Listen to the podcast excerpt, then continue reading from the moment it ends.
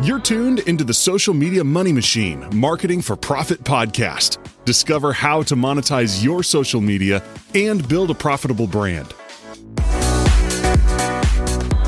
You are getting screwed by the algorithm. Now, that's actually something that I hear often from people. I've even said it before, so I can call everybody out on it because I've been guilty, victim of it, right? Whined, complained. If you haven't complained about the algorithm, have you even been on social media long enough yet? so I'm going to go over a couple of different points, four different points that I came up with to help you out with this perspective. Number one, the algorithm isn't actually your enemy. Let's get that straight. The algorithm isn't out to get you. In fact, it's designed to show you content that you're most likely to engage with. So if you're not seeing the results you want, maybe it's time to look in the mirror. Are you really putting out content that grabs attention? I want you to think about that. Uh, people are on what I call the scroll patrol scroll, scroll, scroll, scroll, right? And they stop their scroll.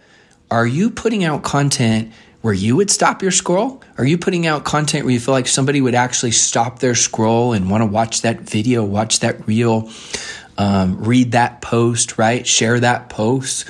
Think about that. That's an empowering question. Number two, quality over quantity. But quantity actually matters. I hear a lot of people complaining about the algorithm, but they're posting maybe once a week, if that. Listen, if you gotta feed the beast, you feed the beast, right? You've gotta do that. And not just anything, but again, the goal is, of course, quality content. But if you're not posting engaging content consistently, you can't blame the algorithm for your lack of visibility. So it first starts out with quantity, right? But then again, as you're looking at that quantity, then you can start to look at it and say, okay, how do I create better quality? Because it is tough, even though it's quality over quantity, it is tough to create the quality. I know at the beginning, I cringe when I look back at my posts, the memories that pop up from like seven, eight years ago, even when I thought I was doing well in social media. I'm like, what was I thinking? That content is so bad. But I had to post quantity first. And then from the quantity, I could improve my quality more and more and more. Number three, the truth about engagement. Here's the deal the algorithm rewards engagement. If people are liking, commenting, and sharing your post, you're going to get more visibility. It's as simple as that. So instead of blaming the algorithm, focus on creating content that people can't help but engage with, right? Stop their scroll. Stop the scroll patrol, right? Where they want to stop and read it, share it, watch it. Number four, know what you're up against. Let's be real. The social media space is crowded. And sure, it's becoming more and more crowded. You're competing with friends, family, celebrities, and other businesses for screen time. If you want to rise above the noise, you got to bring your A game every single time you post. No excuses. So it's a balance, right? It's better to post something that's that's good versus never post anything at all. And that's where people I think get caught. But at the same time, you don't be lazy. Like this is something where you're building your brand, you're building your audience, you're building your business, you're building raving fans, you're you're looking at making money, you're looking at monetizing. And if you post good, consistent content, eventually people are like, yeah, I want to buy whatever it is he or she is selling. And so it, it really is the balance of not being lazy, but also posting great content. But then at the same time, right? Then we get too stuck and it's analyzed, paralyzed. And so good is better than not posting at all.